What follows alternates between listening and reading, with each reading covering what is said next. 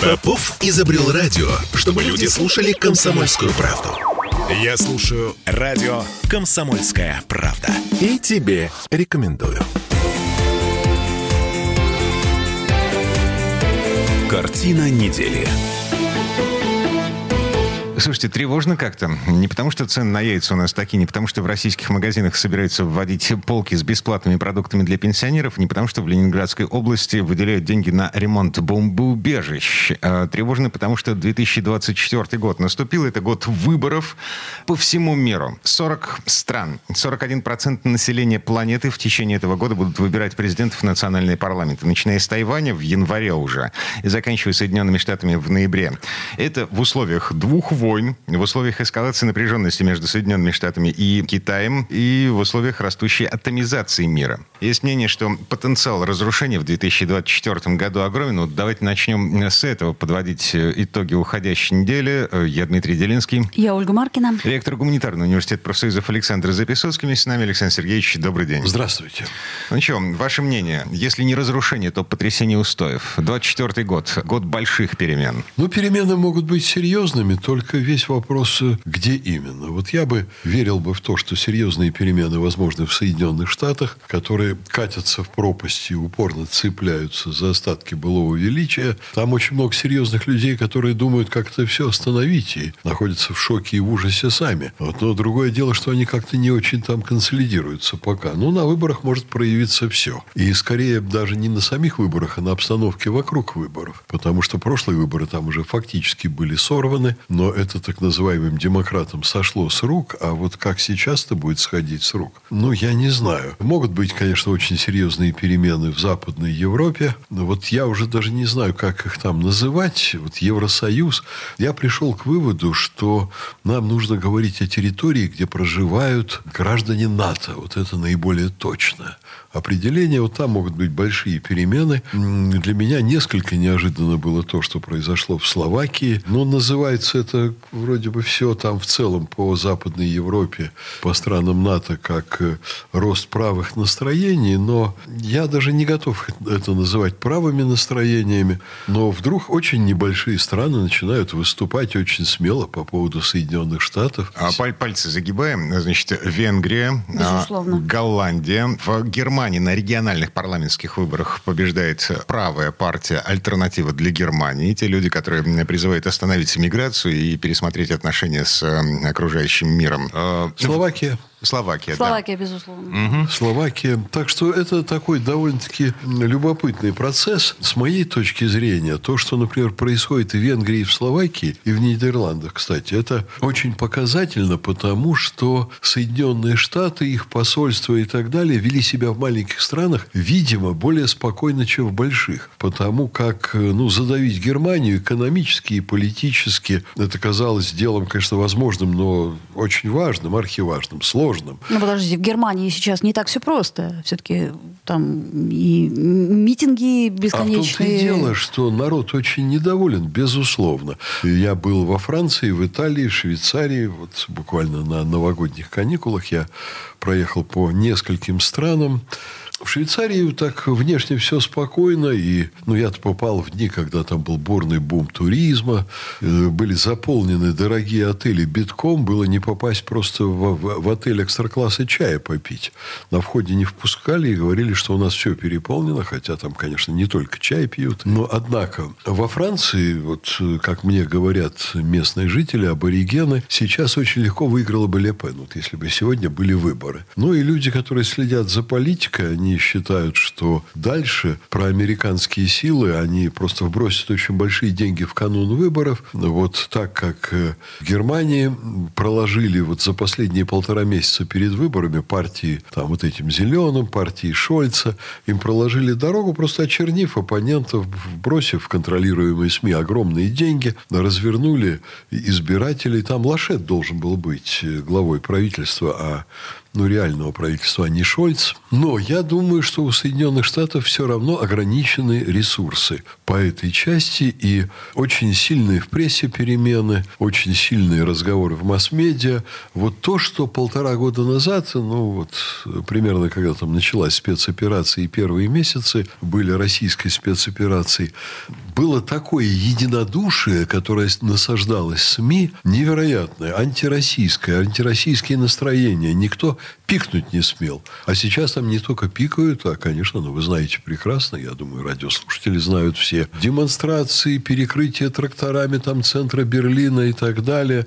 Отличаются финны отличаются шведы. Это вообще история такая намного более многомерная, чем нам кажется. Ну, Прибалтика тоже, в общем-то, присоединяется. А Прибалтика, ну, на нее странно обращать внимание, поскольку, э, ну, конечно, они впустят там любые войска там западные на свою территорию, но там стран нет как таковых, нет населения. В Финляндии была большая стабильность, пусть небольшое население по численности, сопоставимое с Петербургом, но они так браво замаршировали в НАТО, что мы просто удивляемся справлялись. Но сейчас вырисовывается вторая проблема. Вот особенно она будет обозначена неприятно, когда Швеция вступит в НАТО. Они рано или поздно, конечно, я имею они в виду это американцев, они, конечно, Эрдогана подомнут под себя. Но впереди очень тяжелая борьба, даже когда история с Украиной закончится, борьба продолжится, она переместится за борьба за Арктику. Оказывается, если внимательно посмотреть на карту и посмотреть посмотреть, э, конечно, информационные сообщения, американцы приняли очень открытую, честную такую программу вот, э, увеличения своего присутствия в Арктике, увеличения военного присутствия. Более того, там окажется, что, я не помню, 7 или 8 стран имеют пока формальный выход и право там осваивать шельфы и так далее. И из них только одна страна, дружественная Россия. Это сама Россия. А все остальные будут членами НАТО. И вот Арктика будет окружена, по сути дела, членами НАТО. Ну, и одна там будет Россия в этой очень уже, как мы видим, неприятной компании. А, собственно, поэтому мы а, такими темпами строим ледоколы. А, Темп, да. Темпами, опережающими строительство а, ледоколов в Советском Союзе. Более того, оказалось, что Запад не располагает сегодня теми технологиями строительства ледокольного флота, которыми располагаем мы в России. И сейчас американцы говорят о том, что Россия расконсервировала более ста военных объектов в Арктике. И там, конечно, вполне достойная, ну, в рамках права, мирового права, там юридической, юридически обоснованное, вполне достойное усиление присутствия в России там, где она имеет право на свое присутствие. Будут конфликты с Норвегией, безусловно, и мы знаем из-за каких территорий, там, где мы вроде бы спокойно договаривались, а американцы будут их руками там разгребать жар, и будут провоцировать. И, конечно, Финляндия, вот то, что происходит у нас на границе сейчас с ними, это, на мой взгляд, вообще очень мало затрагивает очень мало затрагивает российские интересы, это как-то так психологически выглядит очень странно, удивительно. Но если вспомнить зверство белофинов времен э, там, 17 -го года и времен когда Маннергейм воевал с Советским Союзом, то, конечно, ассоциации очень неприятные от того, что происходит сейчас.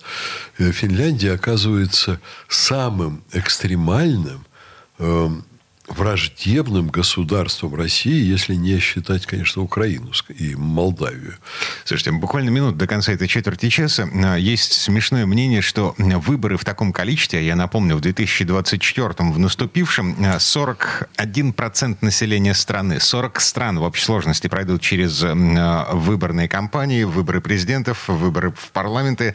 Так вот, в таком количестве выборы – это угроза демократии в целом на планете. А я вообще не знаю, нужна ли демократия демократия на планете и дает ли она огромный выигрыш э, жителям тех стран, где вот так бьются власти за демократию, провозглашают ее.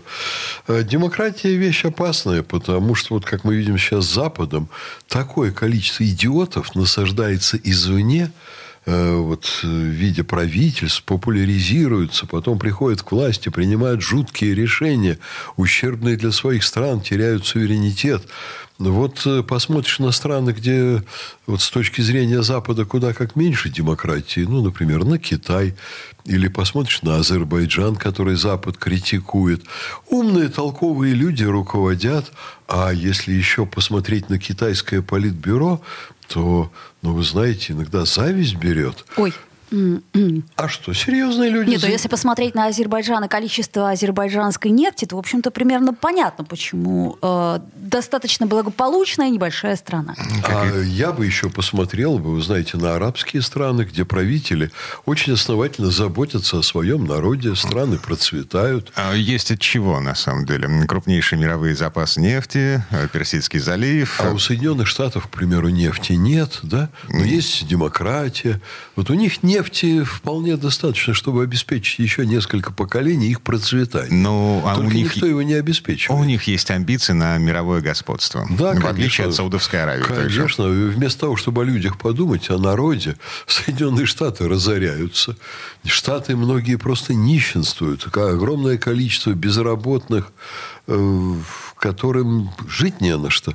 Людям негде жить огромному количеству. Если раньше там на улицах жили только те, кто был психически нездоров и физически не хотели существовать под крышами и ночевать, то сейчас там очень резко все меняется. И все эти люди пойдут на выборы президента. А, не только в Соединенных Штатах, но еще и в Индии. Также в бывших Тайване. союзных республиках, так как Молдова, Грузия, Азербайджан. И это все повлияет, кстати сказать, на нас в том числе. Надо внимательно посмотреть, где народ живет лучше, в странах просвещенного абсолютизма или в странах вот с такой демократией, как на Западе. Вопрос в том, что такое лучше. Давайте паузу сделаем. А, вернемся через пару минут. Картина недели.